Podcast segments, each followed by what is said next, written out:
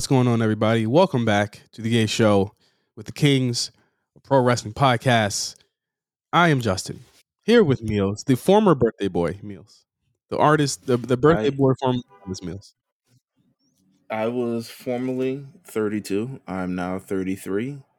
Um, I feel I've been thinking that I was 34 for like at least a week. Even today, I got it messed up, messed up again. I was like, I'm thir- no, I'm 33. Fuck, I keep got to say that. I'm in my um. If the, if I'm 33, this is my Roman Reigns defeats the Undertaker year. So, this uh, is my uh, my uh what year is this for you?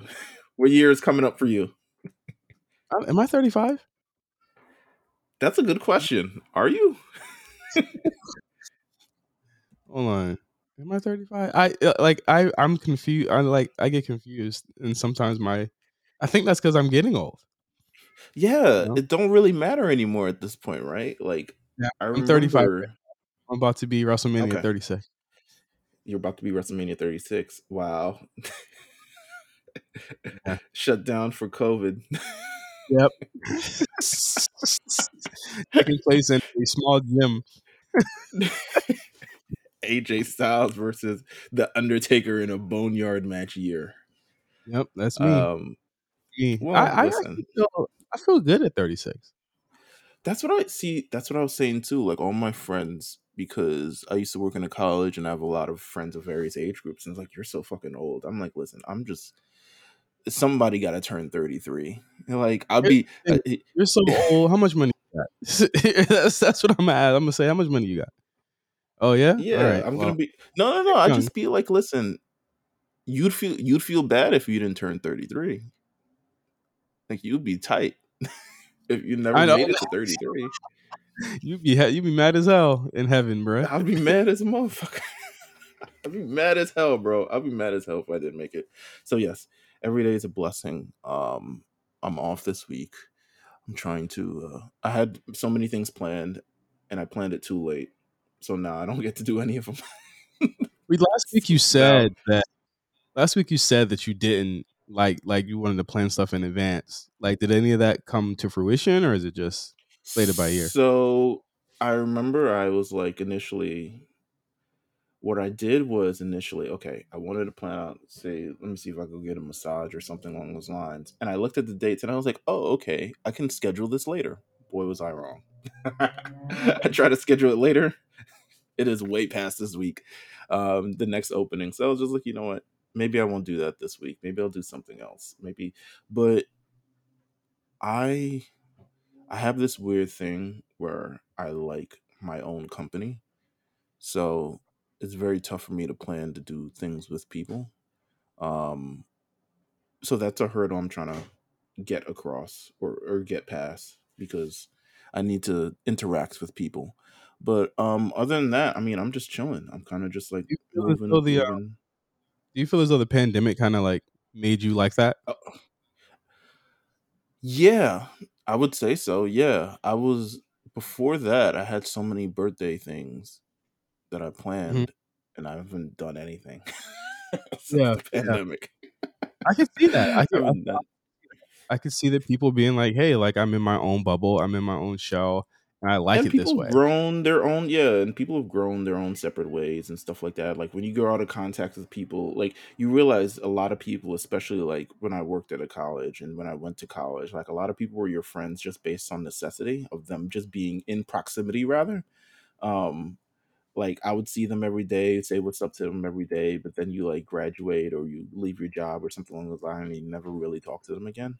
Um so I was trying to teach that to the, the students that I had at my old job. I was like, listen, some of these people are really not going to be here for the rest of the year. So if you dub in this party, it's fine. Like you're probably not going to see them after you graduate, if you want to be honest with you. Um, let's see, what have I done? I went to so I'm trying to look for a spring jacket because winter is just all but just fucking failed out here. rich shit. Listen, I'm it there's yeah, it's not really it's not really springing. I mean winter we have a few gusts. Like we're gonna have like a 22 degree day like later this week. But realistically, like it was 60 degrees yesterday in February. It was 60 degrees on my birthday. It was Yeah. it's just not really wintering. So I'm trying to look for a spring jacket. I'm trying to really like where do I want to go? How do I want to get this? How do I want to look? Like has your let me ask you this, your own personal fashion, do you feel like it's evolved over like the last like five, six years or so? I feel like it's devolved where it's like I, and I was talking to Josh about this too. I was like, I'm I'm very like still kind of like dressed the way that we dress back um back home. Like I'm very Mhm. like like skateboard chic. Like I'm very like I, I've like moved over to sweats and pants now, and Yeah. low top sneakers and hoodies. And it's like I'm not like when I'm really feeling it, I'll put some designer shit on. But I'm very much like comfort wear. I put jeans on last week, and my wife was like, "What should I change?" And I was like, "What? Why would you change?" She was like, "Because I look." hilarious. She was like, "I look underdressed." I was like, "No, you're not underdressed. It's just that I I put a pair of pants on that like they weren't." And it was funny. I was like, "These pants are not big enough. Not not in terms of like they don't fit me, but they're like the at the at the legs. They're not big enough no more." Yeah, the the style has changed. We're back to the straight leg, a little bit loose type of thing now, where everything used to be like a little bit tapered and skinny at the at the bottom before, for sure. Yeah, like I'm, I, I was like, this isn't comfortable, but I was like, you know what? I spent a lot on these jeans, so I'm going to wear them today, and I, I like wearing them. You know what I mean? But it was also like, you know, my, I'm very much like, kind of wait, roll out of bed and, and go with whatever, and I think that works for me now. I'm trying to get my YouTube, uh, my my YouTube relationship couple beard. It's almost done, so the the the channel is coming. It's coming. I can tell you, yesterday I was in Soho. I can't tell you how many essential essentials. Is it essentials or essential? Essentials. Hey, I'm about Um, to get that too. I'm just for just Yeah. to let y'all know, 2023. I'm about to get off that too. It's it's too much. yeah, it's it, there was ev- like everyone, like every like maybe like twenty people I passed by had one, and I was like, damn, like this is this is what we doing. Like this is this is. The issue with essentials, right, is that people Okay. are uh, people are substituting that with knowing how to dress. Am I am I lying though? Like no, you're not. They can throw that. Like I'll put my essentials on in the airport. I'll put it Mm-hmm. on to go run to go run errands, and just to be around the house. People are that's their fit. that's their fit. I think it's because of the cost. Like they, I think they associate cost with like style. it's And- cheap. Yeah. Um and I think you don't really I never really like to do that. I like to mix and match a lot of stuff. If I can find something for cheap, I'll definitely wear it. But if I can find something with a little bit more quality, I'll definitely buy that too. Like my days of like in college wearing H&M shit are over over over over over. It was over a long time ago. So now I try to get a little bit more like, you know, stuff that quality, like pristine quality. Um, no offense to anyone who wears H and M's or shops there and stuff like that. It's just not for me anymore. Don't get me stuff from there. There's a funny story about someone getting me something from H and M and it not working out after that. But Wow. All right. Um, but um nah i would say that like that i feel like that's my where i'm at too like i have a lot of cargos and sweatpants and and It's just i don't even wear jeans anymore to be honest with you and and that's another thing that I feel like COVID kind of brought to us was that like, eh, let's let's do leisure wear, let's do lounge wear. You're working from home, nigga. You know what I mean? Like, yeah denim doing that? We, who we here to impress you know I get I got three good pair of denim. That's all you need, and I- they go that's right. everywhere. i need to run back run that back all my pants are from pre-covid like all my jeans are from pre-covid i need new jeans Yeah, you just tried, need. um, what did I try getting? No, I'm not even gonna say. I don't want to blow up this spot. Someone who recommended me a pair of jeans, and it was not the. It didn't work out like at all. you, they you some supers. No, no. They recommended me buy. I think it was Calvin Klein jeans. I'm not gonna blow up their spot of who it is because we we both know the person. Wearing those CKs. Uh uh I yeah, Uh-uh. it, it just it didn't work out. It didn't work out.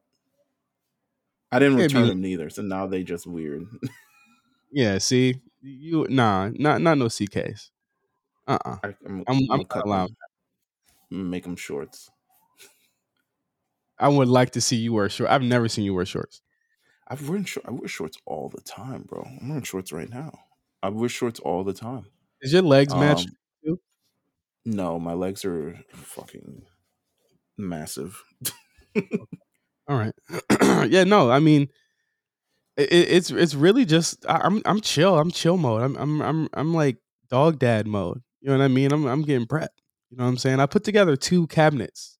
I showed you the picture of it uh, over I the saw. weekend. How long did that take you? Uh, the first one it took me about because it was the first time building it, so it was like I had to, I built I got I went to IKEA and there's these really cool. They're called the Rudsta, and I, I use them for my models because I was uh, I had like a little storage unit or like a little uh, framing unit before. Mhm. Seeing the black print videos, you'll see what I'm talking about. And when you see the one this week, you'll see that I changed it, but it they didn't fit everything. You can't you couldn't like properly display. Every, there was stuff in the back that you couldn't see. You know what I mean? Like there was just a bunch of stuff you couldn't see. So I bought one that could properly display the work that I've been doing, and um, I installed lights in it. So there's lights in it right now. I- Wow. yeah, I, I, I'm on that. I'm on that now. Listen, revolutionary builder, Renaissance. You're in your Renaissance period, man. Man, as a as a man, As a man, as a man, you should be. How- how's your custom table coming along? I've been listening to the shows. How's that coming along? Oh, the, the um, which one? What? Which one? Wow. Okay. Um, I got a I got a I got a custom coffee table downstairs. I got to show you the picture of it. Um, I had someone build a, a coffee table downstairs. Yeah, I need to see that. Yeah, it's dope. I'll, I'll send you a picture of it. I, um, it's it's it's amazing. It, it really is amazing. And and my my wife designed it, and, and the guy who designed it did a, a spectacular job. He designed the table that we see on Black Print too. That we have everything on. It's like a custom table. It's like marble on the top, um, perfect size, just beautiful. Like I'm, I'm really into stuff like that now. Like I'm I'm into having like custom things. Look at that. We're a different wrestling podcast. We're We're just growing. different. It's just a maturing. Yeah, growing, maturing. My, my my thing right now is my wife like stop buying gray sweatpants. Oh, I mean, you can never have two yet. I'm looking at a pair of uh, gray sweatpants right now that I need. yeah. It's the, the thing with well, I know she knows, but it's it's really to me, it's the neutral color that just and the fact it goes with so many other different things is why I get it. Everything. You It's that and like natural, like the natural color, like it's like khaki-ish color, like that goes well. yeah. Some fashion kind of tips today, and I appreciate Ooh. that because I feel like if you go to another show, they got Jordans that don't look right. Let me stop. All right. Uh We go, listen, man. You go a couple shows down, go find some nasty fits. You know what I'm saying? um, let's let's uh let's hit um let's hit Patreon really quick because there is something I actually do want to talk to you about that I feel like has been a, a, topic in the chat and I want to get your your views on it too. So let's go to let's go to Patreon. all right. All right, we back again on the A show. Mhm. Meelz huge weekend, lots of drama, lots of emotions, lots of stuff going on in Montreal. In Montreal and out of Montreal, if you want me to be honest with you, like there was a lot of stuff Hey, going on. Like, I feel like this past weekend had a really big feel to it, and you can kind of tell WWE is in this major upswing right now, like a crazy upswing, because the mere fact that Elimination Chamber could feel the way it did going into it, to me, is is only something you can do when the stars align. But realistically, I guess this is only something that Triple H could pull off. Oh yeah, I mean, we went into a B pay per view for all intents and purposes, a B pay per view, and came out of it like that was, filler. because- yeah, and it came off as to me, and I think it'll still be up there, Meelz. I think it came off to me as one of the best pay per views of the year, and I think it, I think it will still be on my list um toward the end of the year. I I agree as well. Like it's a, and we never say this about Elimination Chamber pay per view because it's such a, it's not Whatever. a misnomer. Yeah, it's like it's something that just happens, and you kind of got to deal with it. It's like okay, we got to name some number one contenders, and we got to have a couple matches, and we're on the build to WrestleMania, and it's really just a stop. And you know, if there was Fastlane there, it'd be even worse. But Yeah. I mean, WWE announced today uh, th- that this year's Elimination Chamber uh, was the highest grossing, most viewed Elimination Chamber in company history. He, this this is a string. This is a string from Survivor Series all the way up of events that are most watched. SummerSlam, baby. SummerSlam. Yeah. Um, the, and the streak continued here. Um, viewership saw a 54% increase versus last year's record in 2022. Largest gate for any WWE uh, WWE event held in Montreal. Largest gate in the history of Elimination Chamber. Roman Reigns' legacy continues. Like, like there's there's no doubt, right, Meelz, that he's he's gonna end up as like the greatest ever at this point. No, there's there's no doubt in our mind. Like we're watching greatness currently in, in all facets and forms. There's no one who can deny this, to be honest with you. And I think Roman Reigns if Roman Reigns ended his career tomorrow, he would be one of the GOATs for sure. Right, and and it's it's really crazy to see that like just just the numbers that he's got garnering, and and I'm not, and that's not to um shit on or or or kind of lessen or minimize Sami Zayn's impact on this as well, but Right. um for them to come back to Montreal after such a long time and give them something like this. It makes sense. They said um, this broke the all-time event merchandise record. There were so many Montreal shirts, like Montreal-based shirts. The KO had one, and he wasn't even on the fucking show. He had his own You know, Montreal shirt. They they broke the attendance for Elimination Chamber. Most people in Montreal in that Bell Center from the night before. Right. which is SmackDown broke the record initially because they've had they've only had about four pay per views there, and I remember this because I've been listening to Ariel Helwani all fucking week at this point. Um, they've only had the first pay per view was Survivor Series 1997, which we all know how it went. Yeah. Um, se- second pay per view was No Way Out 2003, which you guys just note that it's coming up real soon. If you're if you know, you know. Um, and then Breaking Point 2009, who is all right, whatever. Um, but this this felt. I feel like WWE has never really, as much times as as, as heralded as the Montreal screw job and all these stuff, they never really had that guy from Montreal, and now you have two. You have Sami Mhm. Zayn and Kevin Owens, who are on the, the biggest runs of their career, and um, this was this was incredible. Canada wanted it. They they really wanted it, man. Um, they were, whew, they were they were hot all all week, uh, and and and they were ready for it. And I think that what what's like so cool about it is that it just felt natural. It wasn't it wasn't like a Brock Lesnar match. It was someone from there, and they they really they really wanted that that thing to happen. And um, we got it. We we saw SmackDown on Friday. They Can they we, go through, can we go through SmackDown a little bit because there is definitely I feel like there's a through line between all three shows except Raw. Raw was kind of, but um, Raw was very like to me like, oh yeah, we got six more weeks until this shit. Um, but SmackDown I feel like had a lot of like improvement and forward stuff. Like they were, we're thinking past Elimination Chamber with a few of these things that happened on SmackDown this week for sure. Yeah. for a couple of programs. yeah, yeah, for sure, for sure. for a couple of Um, programs, uh, you had you had Bray Wyatt come out and say something. They got immediate. man's Uncle Howdy. I was like, what? Yeah, exactly. I was like, Oh. what? Wait, is he? What is he now? What what is he now? This is man's. Like, is he a, is he a face or a what? I felt as though he came back as a face. I don't know what the fuck happened. I was like, yo, did I miss something? Like he came out, this is man's. He out there like bigging him up in the back. They about to do TikTok dances together and shit like that. I'm like, yo, what is going on here? But Bray says, "Hey man, whoever wins against Brock and Bray or Brock and Bobby, I want in." And then the next night it was like, "Nah." Brock and we're gonna talk about that peculiar ass match when we get to uh Elimination Chamber proper because I, hey man, hilarious. The the said, who said that? Who exactly just hilarious.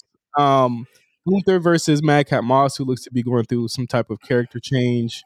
Um, I, An I- I interesting, an, an, an injection of interesting serum. Yes. Yeah. Just put a woman next to him and he's he's right there. Um hey man, I I, I enjoyed that. I enjoyed the Sami Zayn thing at the end. Well, how Uh, about the how about the um the, the women's tag team match that opened the show? You had, you Really had good. Shotzi versus Ronda and Shayna. Shotzi's been in them classes. Okay. Listen, don't skip them. I don't even want you to see. I don't want to hear you skip a week. She Cause in them classes.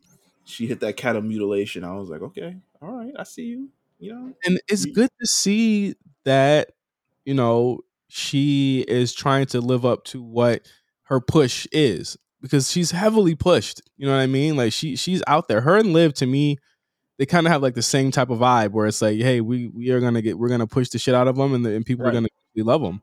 yeah, And- people are gonna be behind him for sure. Yeah, and people are definitely behind her. I, I thought that again, like not a lot of people were really in love with this the the Ronda match, but I I thought that again, like give it time. You know what I mean? I, I I'm into the fact that like they're not completely giving up on people unless you're Lacey Evans, who was not on the show at all. because why? I mean, to be honest with you, like why? It, it was someone even said it like countdown to them losing interest in her again, and they've already lost interest in her again. because there's at least like seven other people. Like, uh, uh, no offense, like I'm not saying the roster's too jack, but there's like there's a million. There's Lacey Evans, Xia Li got called up, never had a plan in her life. She was she was she was a nigga from Naruto for a couple weeks, and then that shit just dipped off. Right. Aliyah, who's apparently been fine and well since like October. Oh, Like, has? that's what that's what we've heard. I think she said it on on Twitter or something along those lines. But there was definitely a report like she's been good for months, and she just hasn't been used. Mania season, man. Uh, listen, also fucking um, let's see what else happened on the SmackDown. Oh, you gotta talk about. I mean, the Sami Zayn thing was a moment. I think uh, a sustained applause for five minutes straight, worthy, and also like this is. I I said if this was if he retires tomorrow, I'm sorry I keep using that, but if he retires tomorrow, I think he'll be straight with how everything kind of happened Mhm. because this is kind of like what you build towards. This is like I don't want to keep bringing AEW into this, even though we about to. To be honest with you, in fact, they brought themselves into this. We're gonna talk about that in a couple seconds. Um, but this is how you build towards something, right? Like I feel like AEW goes around the towns, and they're just excited to be there, but there's no association with their talent, the towns they're from, the community that they're from. There's no building a, a ecosystem to Yeah. like where you can have this moment. The only real one was Punk. and and Like- when Keith Lee debuted, but then right, Keith Lee came back last week, and they didn't do it on Dynamite. They did it on They- Rampage. On, they did on the preempted rampage. Yeah. So at seven o'clock. Like, what was the point of that? Like, nobody even nobody even cared. It's a and then the Miz stole the show after you hit that half court shot. Um, Oh God. but well, listen, like it, it it's like I'm not saying even if it's the little things because these aren't little things. These are like things you should do as a wrestler. Like a person's hometown is a large part of who they are, and even if you're able to tap into that for an extra amount of ticket sales, like you should be able to do that. Like there should be a pay per view where um you go to Laredo, Texas, or something along those lines, and someone from there is featured on the show in a high profile manner, or you you you you if you want Bryan Danielson to really like be the underdog in this, have a show in I don't know Tacoma, Washington, uh, wherever the from. Um, but have there. a show there. No, I But no, I just feel like you know this was a great moment, and it felt good, and it and it, it was something I think we were all waiting for. The numbers have not come out for SmackDown yet, but I still imagine there are going to be big numbers coming out of this because the man said he got cheered for five minutes and like pretty much went on an emotional like, "Yo, we're gonna fucking win this," and the people were one hundred percent, a million percent behind him. Like it was amazing. yeah, I I loved it, and I felt as though they could have just went. The show could have went off the air at that point, and it still would have been cool. But again, it, it showed you that it was the hype that went into what we saw on um on Saturday. But what what what did you think of Gunther and and Madcap before we get out before before we go to elimination chamber? Like I feel like it was a good defense. I thought it was good. I thought it was, um, you know, clearly they have some plans for Madcap, and maybe this victory is supposed to be kind of like that pivot for him, or this loss rather is supposed to be that pivot for him. So it seemed like there was a lot of business going in and coming out of this match, but it was a great match, great back and forth. Gunther as a champion of champions, and he's winning this, um, for sure. So it was a good match. It was a good match. I can't say I was like super like, oh my god, yes, I'm looking forward to this, but they did good in the role that they had. And you've seen people like Madcap Moss get a this opportunity. Um and you can kind of see like, all right, they're at least giving people a chance. You know what I'm saying? Like uh, even though Leah hasn't been on the show, she's a former tag team champion at this point. like they're giving people a chance with things on the show. I think you just got to be patient and you know it'll make sense in the long run. But Eliminate- actually, but, but wait, before we get off Elimination Chamber, oh yeah, this because we weren't the only ones watching SmackDown this week. so Ariel Helwani from Montreal, um, hometown boy. Uh, he's in the crowd. He's doing the he's doing the VJ shit. You know the shit they used to do on TRL. I'm out here with the people. Ah, oh my god! And you're like, it's a great, you know, it's a great fan base. Montreal's a great city, et cetera, et cetera. Like they're doing all the jazz. No one thought anything of it when it was out. When it was on, no one thought anything of it because we were like, yo, two plus two, man. He's from Montreal. They're doing Montreal. He's he doesn't a, have a, a website. Yeah, and he's a. To be honest, with you, he's a freelance worker. He does anything what he wants at this point. he doesn't he's not held to any company he kind of just does what he's paid to do right um want to bring up the tweet yeah let's bring up the let's bring up the tweet i'll bring up the tweet Tony, Tony Khan Tony Khan had to be watching SmackDown I'll bring it up I got it right here Dynamite was over here it goes right 8:56 p.m. You're a fraud, Ariel Helwani. You're legitimate of a reporter as Tony Schiavone. Hashtag AEW Rampage. And then Ariel Helwani responds, Thanks for watching, old friend. Can't wait for our next chat. Also, don't listen to the snowman, Schiavone. You're a legend in my books. And then Tony said, Good luck with the unbiased journalism. Say it like that. He's in his fields. But he's in his fields for the wrong person for the wrong reasons. Back against the wall, which has led so many people to come out and say Tony is right for doing what he said, or for, for saying what he said, doing what he did, tweeting what he did at 856. He didn't say, and, and, and this was brought up on Ariel's show on the MMA hour the other day, which I listened to this segment. He didn't say like WWE sucks. He didn't say Roman sucks or I got the best wrestlers in the world he singled out one person on there, which makes it look even more like he's like butthurt, like is like like he is like so chafed by the fact that Ariel Helwani in his hometown was doing some correspondence for WWE, which made sense because everything in WWE last weekend was Canadian. Everything. You think Natty gets on that show if she wasn't Canadian? Hell no. I think Edge ain't winning the fucking elimination chamber if he's not Canadian. Hell no. Exactly. There's no way he's winning if he's not Canadian. Everything was Canadian, so he had to have somebody there. Uh, they they invited GSP. George St. Pierre was there. He ain't never been in no damn WWE show before. It's because he's from there.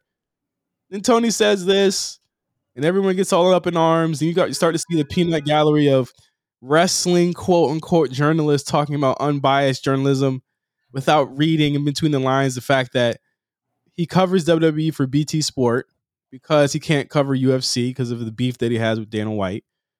So he covers it. He doesn't mm-hmm. report on news. He doesn't get scoops. He doesn't the get only scoop he got, which was the only, and I, I don't even feel like it was a scoop because it was like use your brain. was that WWE was not purchased by the Saudis.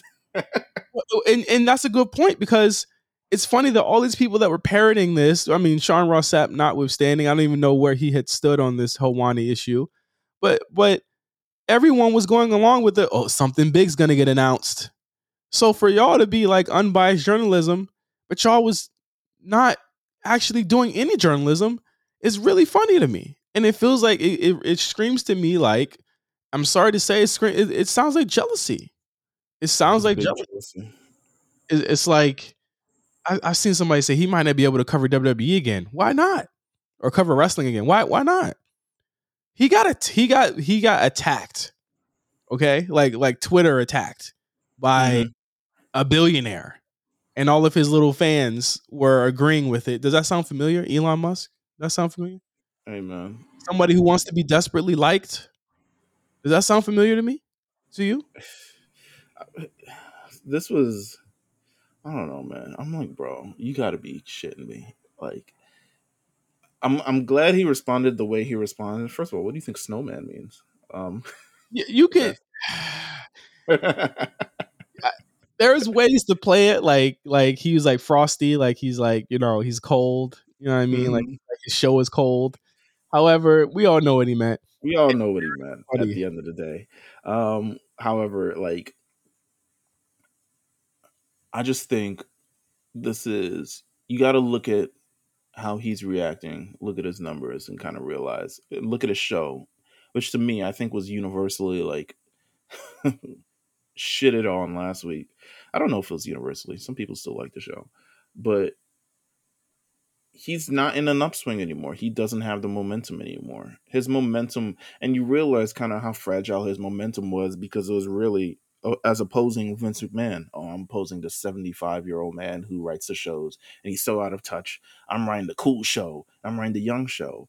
And then Vince McMahon's no longer in power and creative, and suddenly the the tides begin to change. It kind of makes you wonder, like, really, what uh, uh, were we touting the creative genius of Tony Khan, or were we just touting the fact it was an mm-hmm. alternative that didn't really seem like it was run by the same people for the past 35 years? yeah and it Oh. doesn't make it any easier or any more evident that AEW is kind of on a downswing than this this swing that he took at him during SmackDown. And it's also like you're watching SmackDown. like you are legitimately watching SmackDown. And I, I hope he took notes. I hope he took notes on how to do this. Amen. Michael Cole fried him too. But, but here's my other thing, Meelz, is that there is nothing that is stopping Tony from calling Ariel and to do the same thing. There's nothing stopping him from doing that. You know what's stopping him? Fucking not having a creative bone in his body. Like the like there's it yeah, y- yes, you're right. 100%. There's nothing stopping him from doing the same exact thing. But realistically, like he doesn't think that way. He thinks in wrestling. He doesn't think of the production of an actual show. He just thinks of what matches is going to pop for cage match. And it's a, I don't want to say it's unfortunate because it's really not. Everyone who chose to go there chose to go there. Yeah. There's, there's no like I was forced to go there to support my family. You chose to go there because you didn't want to be there. So it is what it is at this point. But he AEW fans, you need to call out this man and tell him to do better. Y'all do not need to be um, out here on Twitter saying shit like um, fuck, what was that tweet? I gotta pull it up now. But it's a you don't need to be capping for AEW. You don't need Yeah. to be you, you need to be hol- holding them accountable. As we've said, we've said this for like 20 years at this point. Um, we need to hold them accountable for the things that they know are the shows that we're not getting. Like, why would you? I don't know. There's so much see stuff. the- Go listen to the Patreon segment. See the Kenny the Kenny interview where he he um he now says that Cody actually did a lot for AW. Hey man, that boy Cody, man. You couldn't. You, you we needed him at that point. I think he provided something else different. I was like, oh brother.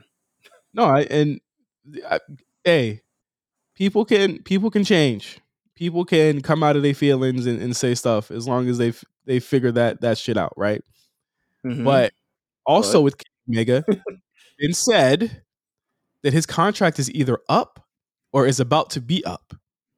But though people are not sure whether he got nine months tacked on because of his injury, but it's it's it's very heavily rumored that his contract is up at AEW. Mhm. What what are we thinking? so we came to this crossroads So what? But before you before you say that, what does it mean for Kenny Omega to return to AEW? Shit. Um, I didn't mean to laugh. it means. what does it mean? Is it worth it? Like what? What? What is his worth there now that he doesn't even he doesn't even wrestle other people on the show that aren't in trios matches? He's in his I own don't know world. what his worth there is now. I think I don't know what his worth is in AEW right now. Like I can't say he had a great championship reign, but I'm sure he's in the Cody situation where he was like, okay, I don't want to hold the title right now. I want other people to get a chance and stuff like that. But then at the same time, I guess you're not really doing what's best for business if you go this route. Um, if you're one of the most popular people in the company and could potentially be the face of the company, you're not really doing what you really should be doing in, in terms for the best of the company. You're kind of just doing it for the best of like, you know, to kind of like be polite in a sense. Um, I don't know. We came at this crossroads in early 2019 when we were talking about it on the show. And we talked about Kenny's New Japan contract coming up. Mhm. And we were like, should he go to AEW or should he go to WWE? And realistically, I, I remember saying that he doesn't have to really climb the pecking order in AEW. He's just going to be the man in AEW. Um, and even that now, kind of looking three years later, it's like he's the man, but like, is he really what's driving the company? To me, if you're looking for the man of AEW, it's probably closer to Jon Moxley and MJF than it is Kenny Omega. Mhm. Um, but we also said if he goes to WWE, you know, at the time NXT was popping big. He honestly probably could, would have skipped NXT. Um, Yeah. And had a similar AJ Styles run and kind of like them see where he kind of goes at there, but I'm not even sure. Like the, the personality type between him and AJ Styles is a little bit different, so I'm not sure if it if it pans out the same for him. I think Vince McMahon had a lot more respect for AJ Styles and how he carried himself, being a champion, multiple countries around the world kind of thing. Whereas um I'm not sure if he has the same Vince McMahon would have the same respect for you know video game guy who just you know just has really a lot of good matches. I'm not sure if that would have translated very well. Right. Um but we're, it's interesting we're at the same point again in 2023 and we're asking ourselves should he stay in AEW where he would without a you know he he's going to be the third highest guy or you can start over in WWE where it's kind of fresh. If I were him, You'd leave. I would leave, yeah. I I I mean it's I feel like we're kind of in a weird moment with Kenny, just looking at it outside looking in, where it just seems like he's been on kind of a probationary period or kind of like kind of purgatory where it's like they really don't know where he's gonna go next. And if Kenny and the Bucks leave, the structure of AEW, the look of AEW changes drastically. You know, Absolutely. I don't know if that company with what they have, not having those guys is is the company that people wanted it to be. to be honest, if if the if the elite leave as well as Cody, that company's different. And if and, That company's I don't know, NXT 2020. and I don't know if it's necessarily better with like MJF in his current incarnation at the helm of it. I don't know if it's better. I can't even say. I feel like a majority of this is just based on how the if there were better decisions being made and more creativity, it would be easier to kind of say like, oh, you should stay here because he has so much other things to go for and, and opponents to have. But realistically, like you've exhausted all of that so soon, and you've kind of diminished. I think he's diminished himself similar to how Cody did in AEW to not be the EVP who's kind of like being the world champion, not to have the Triple H backstage powers kind of deal. Um, but at the same po- time, I feel like you've handicapped your own company by doing that. Kenny Omega's in the trios division right now, but he's one of the bigger. Like he's in a he's in a place right now where he shouldn't be because the main event scene in AEW kind of really needs all the help that it can get, Mm-hmm. and he's They don't currently need they don't need a trios division. Yeah, they honestly, yes, they don't need a trios division. Like I'm, like, I'm sitting here like, yeah, yeah. Wait, no, they don't need this division at all. But he he's taking a backseat on purpose to put over a trios championship. Realistically, like no one really cares about. AEW needs the help in all facets and yet. I'm not sure if Kenny Omega's a needle mover, but at least freshens up that division that's kind of looking for a place to put Adam Cole, looking for a place to, f- to figure out where the hell Chris Jericho is going to be every week. Um, MJF, Jon Moxley, all these other people who are doing all these kind of things. It's like realistically, they need to hone in. If I'm Kenny Omega, I know based on who Triple H is and who Triple H understands that who Kenny Omega is, um, I would see. I think you can't. You got to at least try. Like we said last year, looking at what Cody did and how he got pushed, how why do sting shit. yeah, like why would you not try after seeing how Cody's been treated? Why would you not try? Unless you don't have like the, the the negotiation game that he did. I mean, Cody got a he got a good agent from what I hear, but you know, I don't see why you wouldn't try at, at this point. I mean, what's what's the alternative? Being on a sinking ship. The chairs on the the chairs on the Titanic look nice too. You know,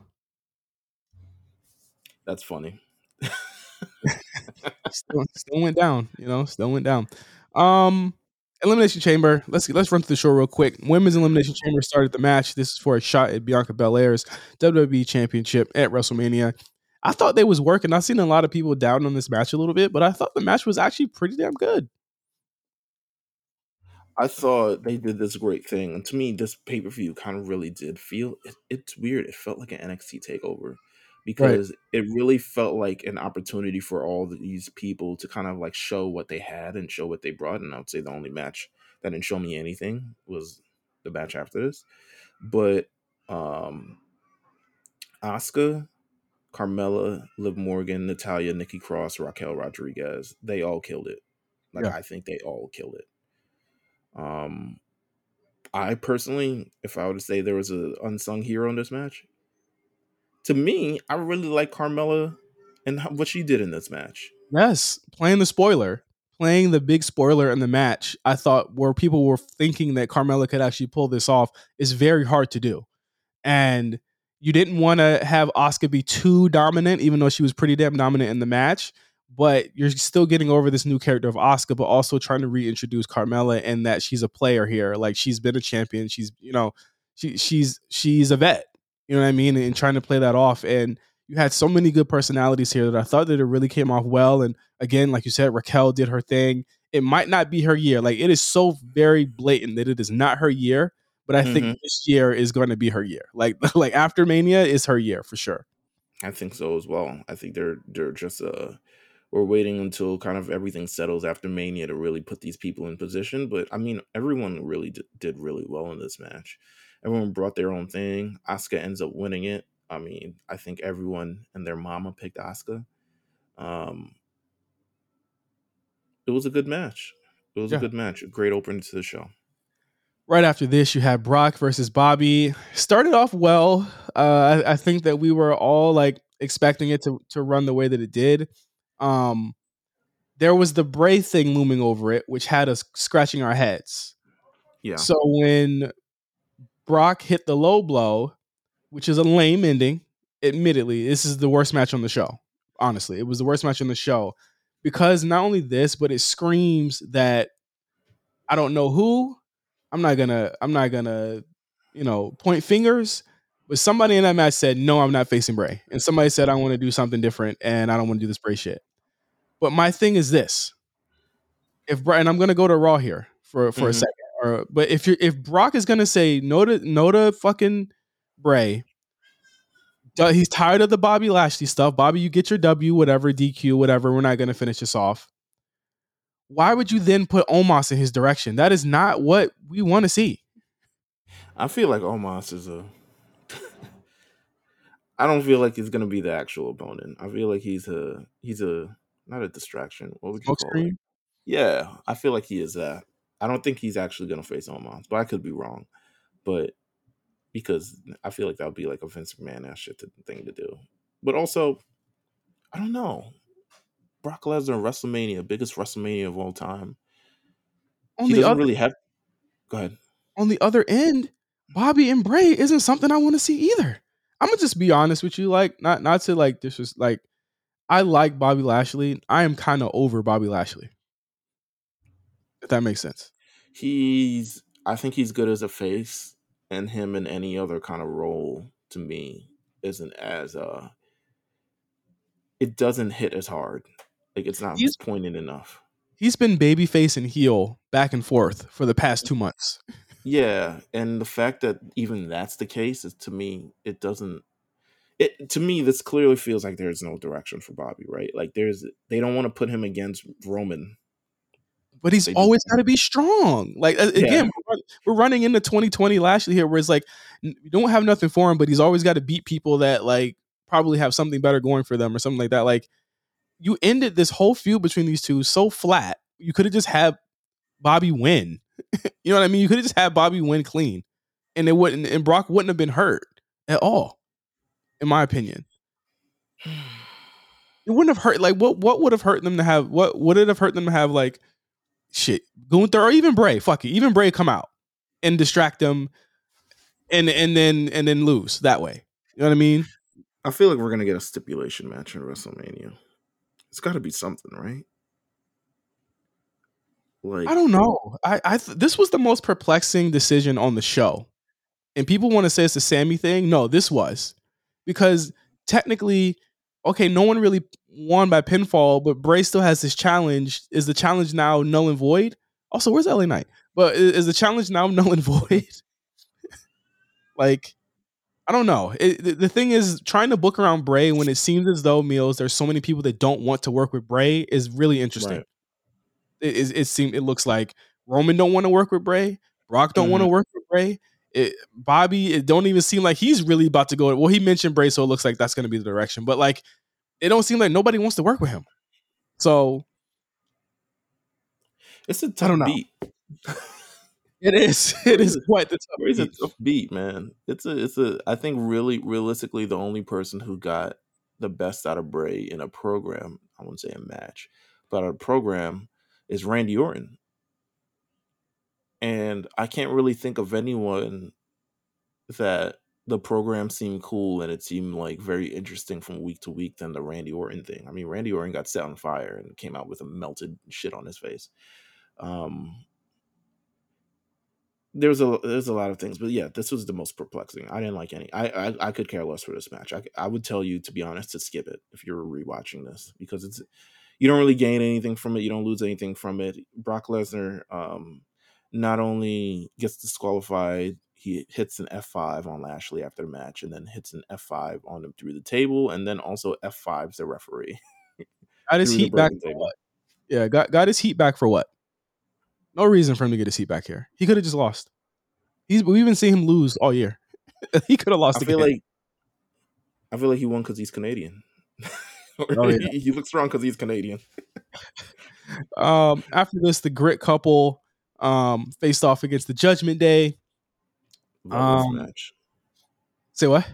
I said I love this match. It was a good match. Rhea is operating on a different level, and it is scary to have a company where you have Bayley, Becky, Asuka, Bianca, now Rhea, and then on like kind of the mid card r- role, you have you have Liv, you have Ron, you have um well shit, you got Ronda too, you got Raquel, you got so many talented women right Mhm. now that are that are operating at such a fucking crazy level that are gonna probably all be on this show. I would hope so. I think it's pretty clear that we're gonna get uh, at least six of the people I named there. Okay. I think I think Rhea Ripley worked a great match during this. I thought Finn Balor, I thought all parties involved did a great job in what they're supposed to do.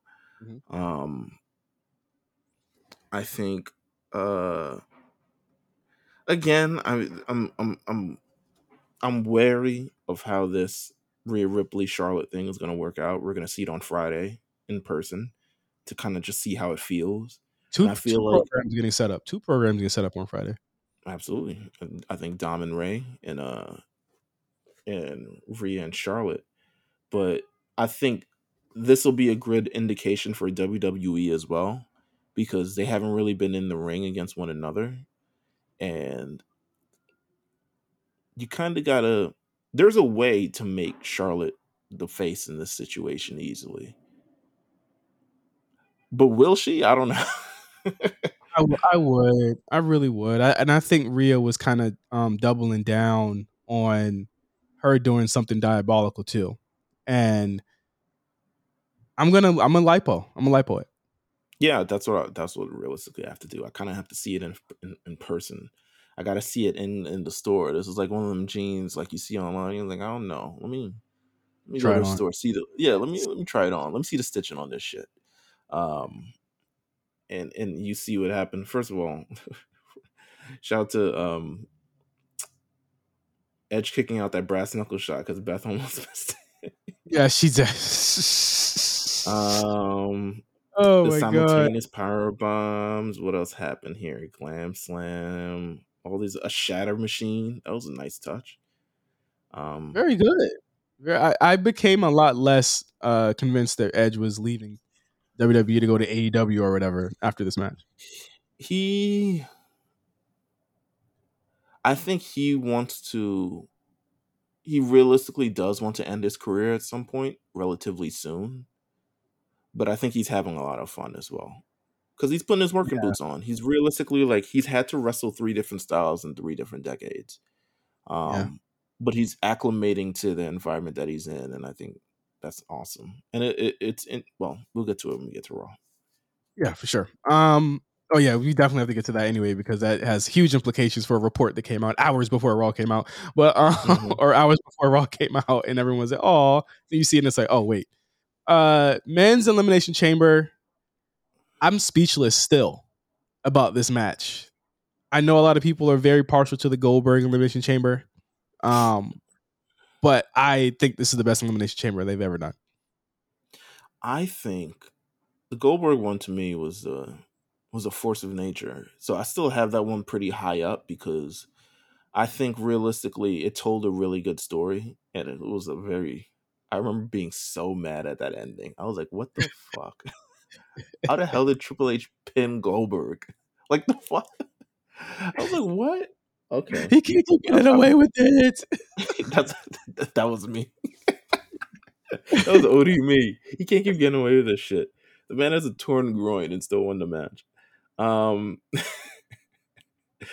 but this was a really good match. This kind of took me back to the NXT days. Like this is this is and shout out to everyone who was in this match. I mean, everyone got something, Mhm. and and I you know the Montez Ford shit. I don't know what. Listen, Bianca hooked him up. First of all, Yeah, real. I said him look like- a real year. made him look like a solo star, baby. Made him look good. I was like, damn, this nigga fit is fire too. Even like going into it, we were like, we knew Montez was gonna like, you know, glow up and and and and, and really look really good in the match. Everyone looked. Everyone played their position, and even Mhm. if you were if you're on Bronson Reed, you came out of this like, yo, I'm sold on the guy. And even on Monday, I'm like, even more. I'm like, damn, I'm, am I fucking with this nigga? Like, A am I, I little should yeah, like Gargano hurt himself, but again, he was going crazy in the match. Fucking all right. So we, I mean, there's a ton of great moments in this match from Montez coming off the top. I mean, Damian Priest doing his thing in this match. Well, I, I want to give him his props as well. Um, Hurricanrana off the top of the of the of the of the pod. of the pod, oh, bruh, everyone teaming up to eliminate Bronson Reed. Um, and then I think Montez had two eliminations in this, which was like, oh, okay. Mhm. They they this. clearly made him out to be a star. Austin Theory again. If this is Austin Theory's kind of pool of contenders, so to speak, Mhm. during his reign, it's going to be good. And he is at least, you know, he's not like a indie flippy guy. but he at least has the timing and the the wherewithal as a heel and as a character to know where he where he stands and and make him hateable. Um, I really feel like Seth to me was kind of the odd person out because it felt like he didn't belong with all these. man. But they made it work anyway. They had Logan Paul show up. Wasn't advertised to be there. He just Yeah. pulled up. Um, like everybody else at this point. He he, he flies anywhere. I'm pretty sure he got his own private jet. Man hit the cleanest buckshot lariat I've ever seen in my life. All right. Here you go. In in my it's bet. Listen, man, he might have to retire that move.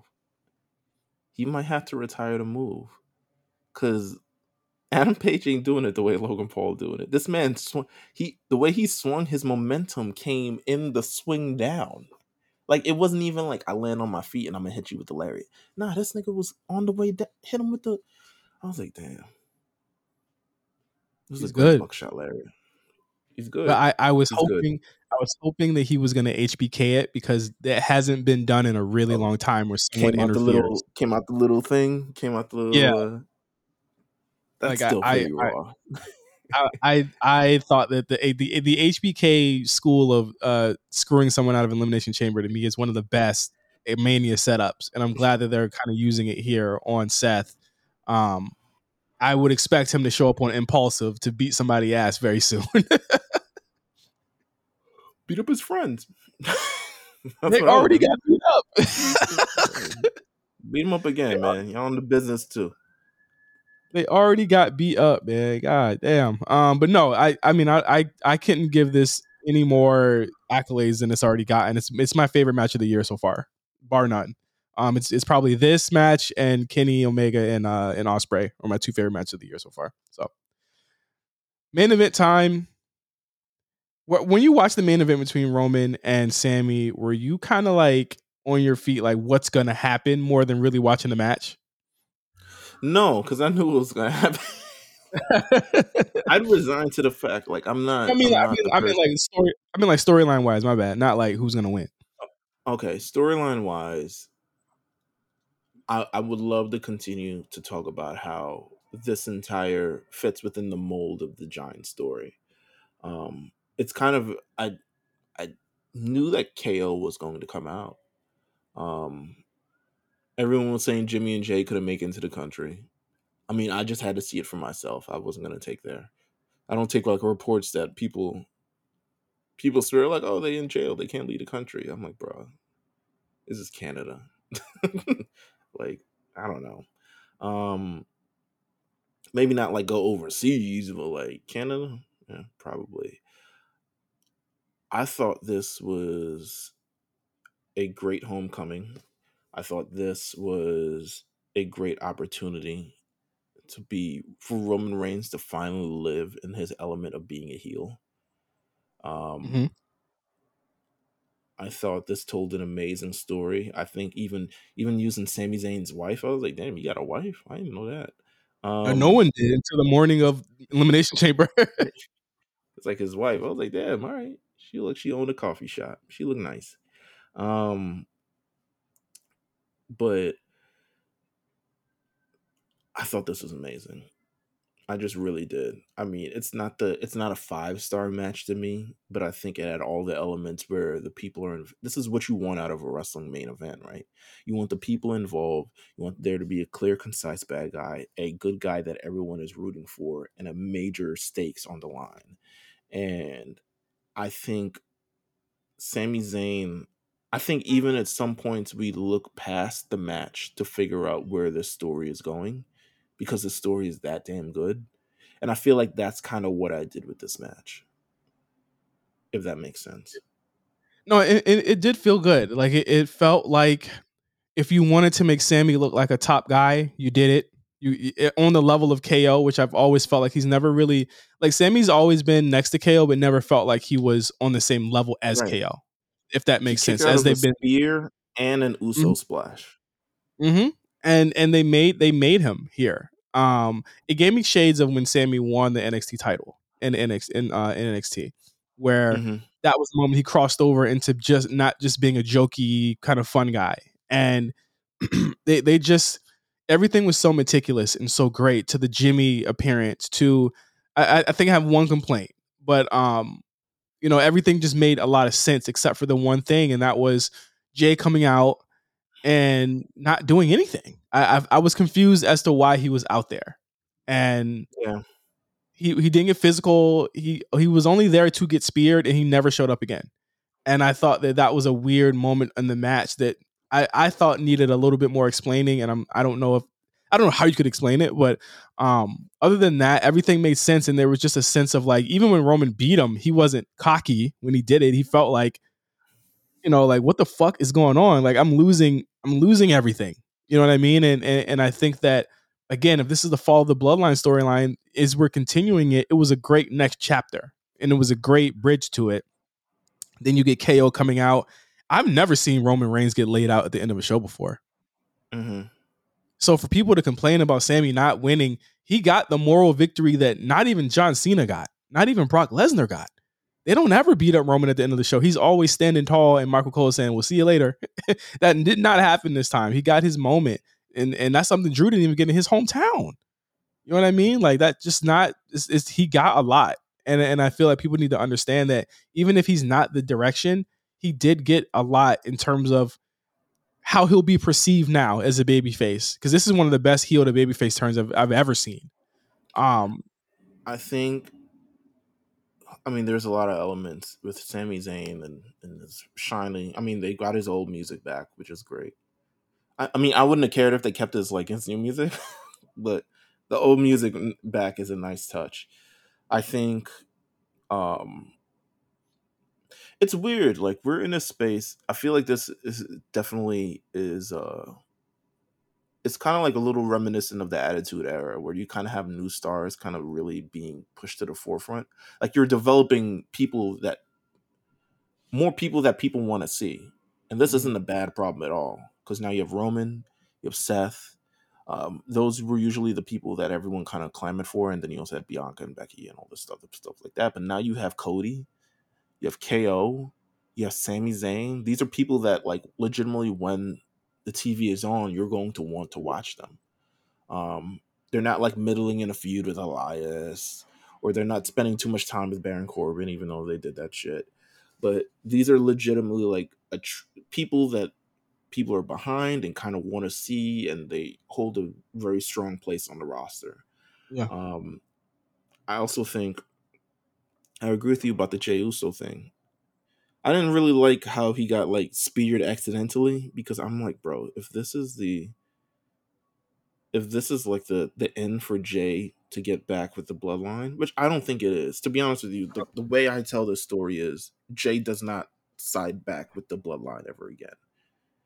In fact, Jey is the one um, who now has to reconcile with his brother a little bit. Well, on the Yeah. same side, Kevin Owens has to reconcile with his brother, and they have uh, both teams kind of have issues they need to get through. But ultimately, they choose brotherhood in their own various ways over kind of like I guess the the the the Roman esque kind of alignments.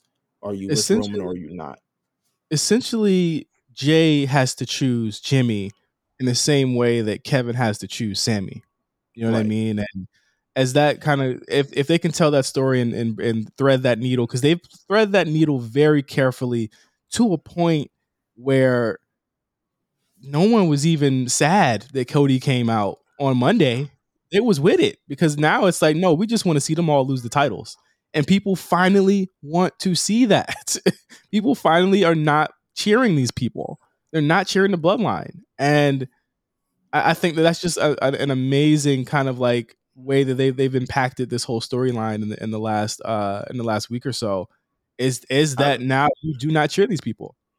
Do we need to wonder where Solo was? Is there something that we need to worry about? I wouldn't worry about it. I wouldn't worry about it. I feel like well, I did see, I did see an idea floated that maybe Solo helps Jimmy defend the titles against uh, KO and Sami if if since uh, you know Jey doesn't want to return. That would be weird as fuck because he's not the tag team champion. and if I was Jey, I'd be like, I'm not giving back my belt. Fuck out of here, nigga. Um, and he's probably gonna say it just like that too. But um, no, it's a you know, it was an interesting circumstance. The ending certainly, I don't think it was the big climax moment that Royal Rumble is, but to me, this is the transition point. Oh, let's move this feud on. Roman Reigns has defeated. He moves on to WrestleMania, and so do Kevin and Sami. They move on to WrestleMania as well.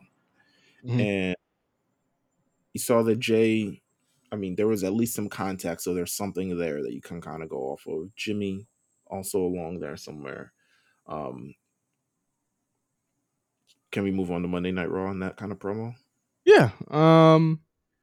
The pro- the promo where essentially Sami Zayn kind of comes out, and for a long time he was clouded by the fact of, I guess, his alignment with Roman Reigns and like what. Not necessarily. I don't think he was ever in lust for power, but I think he just wanted to be heard and also also associated with something. Respect.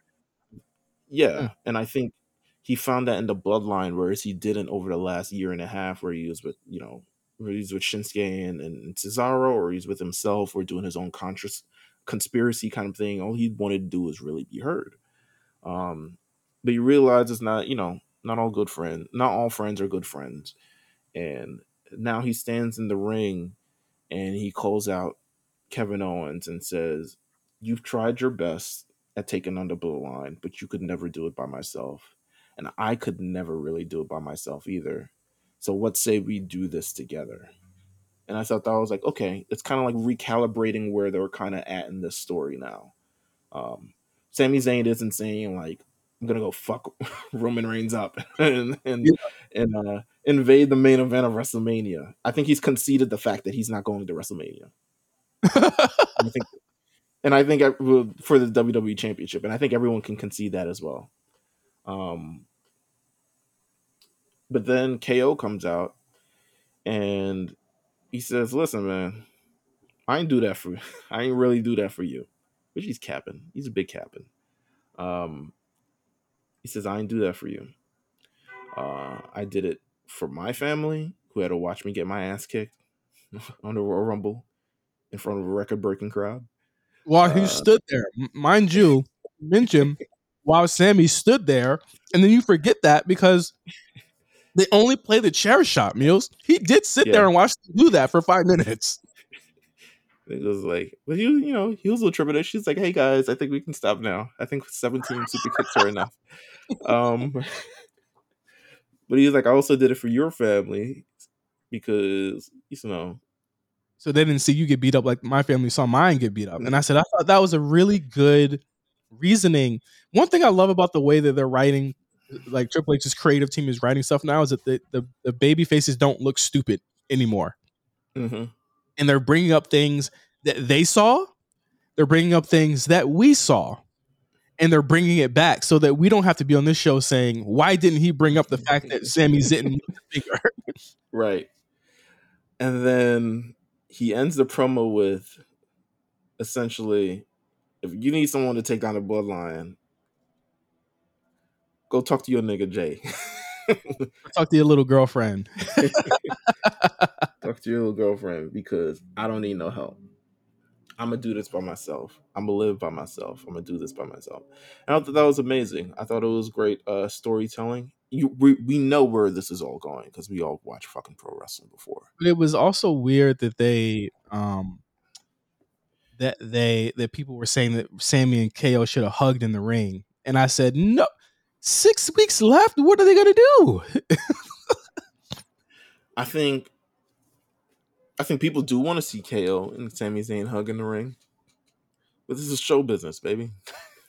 Like God damn, they was like they can't they can't they can't hug each other. They can't address. No, do you did Sami low blowed him at Survivor Series, man? Come on, man, for months, man, for months. Um, it's crazy. But I'm interested to see where this goes. I want to know the big climax point. It's got to be within the next couple weeks at this point. It's got to be at least because they got to tell the story of them reconciling, and then they also got to like pretty much uh kind of solidify them as an actual team itself before we get to Mania. So I'm looking forward to that. Baron Corbin comes out, gets his ass handed to him by Sami Zayn. Had, to let Sony get his uh, Sami get his heat back. So I, I get it. Hey man, because the man look he looked ravaged, bro. You see his back, you see his front. I thought it was like, yo, who whipped this man? Um, I mean, I guess I guess we lead right into like the Cody stuff because a lot of Raw was just kind of like there this week. Yeah. Um, but I get it because again, um, they've been working all last week. This was kind of like the all right, y'all, we can take a rest. we we can take the foot off the gas a little bit. Um, the Cody the Cody promo, uh, with with Heyman and the neck the neck brace, and uh, I'm wondering what is going to be the outcome of this because I feel as though this will definitely have some sort of outcome for Mania. Um, whether it be Cody taking out Heyman for talking that shit, or and and having Roman come out by himself for the main event, which is something that I feel like is a very real possibility. Mhm. Or well, you don't think Brandi Rhodes coming out and calling him a black bitch? stop it. Okay. Please stop. But um, I, I thought that again, you're you're kind of they're, they're playing to Cody's emotions of of him being the guy that never got to get there, and the burden of his father. And again, like at this point, I'm like, what day are they going to face off? Because that's going to be 2 million, 2.5 million guaranteed. The day Well, you know where it's ha- you know where it's happening. where it's gonna happen on SmackDown, baby. It's not gonna happen on no damn Raw. it has to, right? It, it, it has to. Like, um, They're gonna I say just Cody Rhodes is coming to SmackDown, and I'm gonna be like, okay, cool. Let me let me let me figure myself out. um, I, I don't know. When do you think it's going to happen? What what week? Um, John Cena comes back to Raw soon. Uh, where's John Cena? Back? Two weeks. I could say I'm thinking either next Friday or the Friday after that. I really well, to be honest, it's too many damn shows at this point. Um, It's just six weeks. when is when is Roman? Do we have a Roman Reigns tour schedule? Do we have a Roman Reigns? Roman's going to be on Raw in March. He's going to be in, in on Raw in March. Let me see. Um, he's set for March twentieth. March twentieth in St. Louis. Nigga, that's too far. Um, they gotta see each, now. they gotta see each other before then. Damn. Um match schedule. Okay. Yeah, they gotta see each other before then. We can't wait till March no fucking twentieth. It's, it's it's it's damn near the twentieth of February right now. Um and that would be the week before. God damn, that would be the week before Mania. Yeah, It's- it's, Uh, yeah, essentially. I would go. I would go ahead and say that he would probably be in the twentieth and twenty seventh episodes of Raw. But even then, it's like uh, uh, niggas ain't getting tired of this, of him not being on Raw at all. Nah. I don't know. No. But I like when he's on Raw, but I don't really need him on Raw because For this, feel he like he- should be on Raw. You know, he should be on Raw for sure, but I feel like he looks better on SmackDown. I don't know. Raw is just I don't know. Raw and Roman Reigns don't don't jive with me as well as Roman Reigns on SmackDown, but I don't know. Had a bad Um, experience there, but I, I thought it was a good promo segment with Cody. Cody didn't have much to say this week. Uh, he actually apologized for like the length of the promo. Um, Damn, I ain't get my shit off. I'm sorry. I know y'all needed that.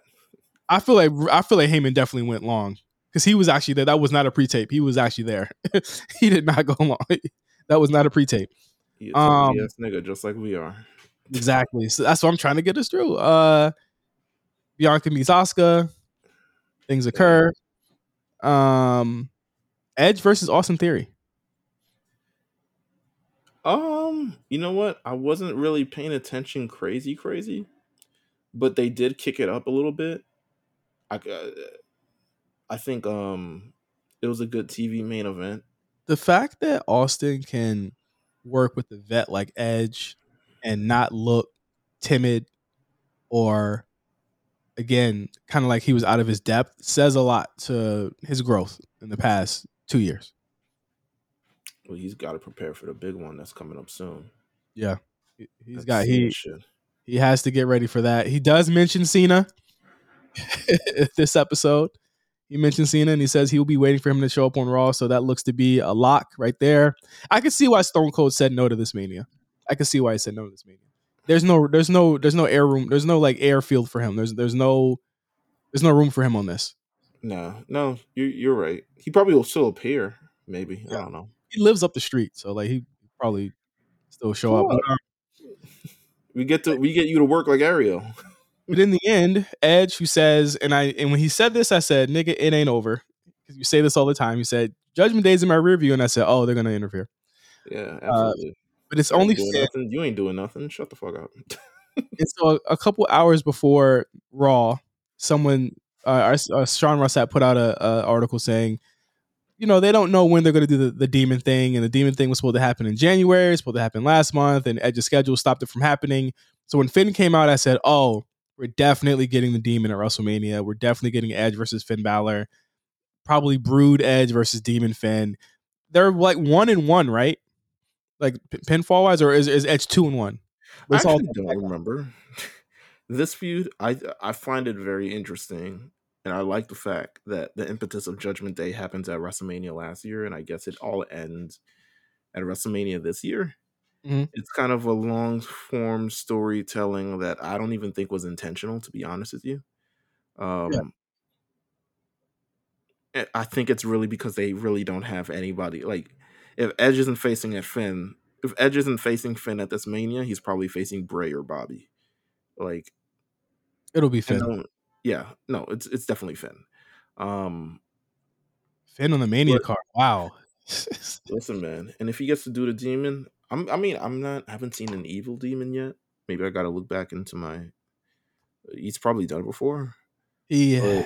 has done the demon when he was healed before. Yes. It, uh, look up like Finn Balor, Carnage Demon. I believe it was versus Kota Ibushi. Or no, it was it was against um his old tag team partner Taguchi. I Okay, believe. Look that up. He dressed as Carnage. But um, there's a there's a hey there's a if there's a IP combination he could do with the demon paint this time, he'll probably do it with that too. But I, I pitch black, baby. Come on.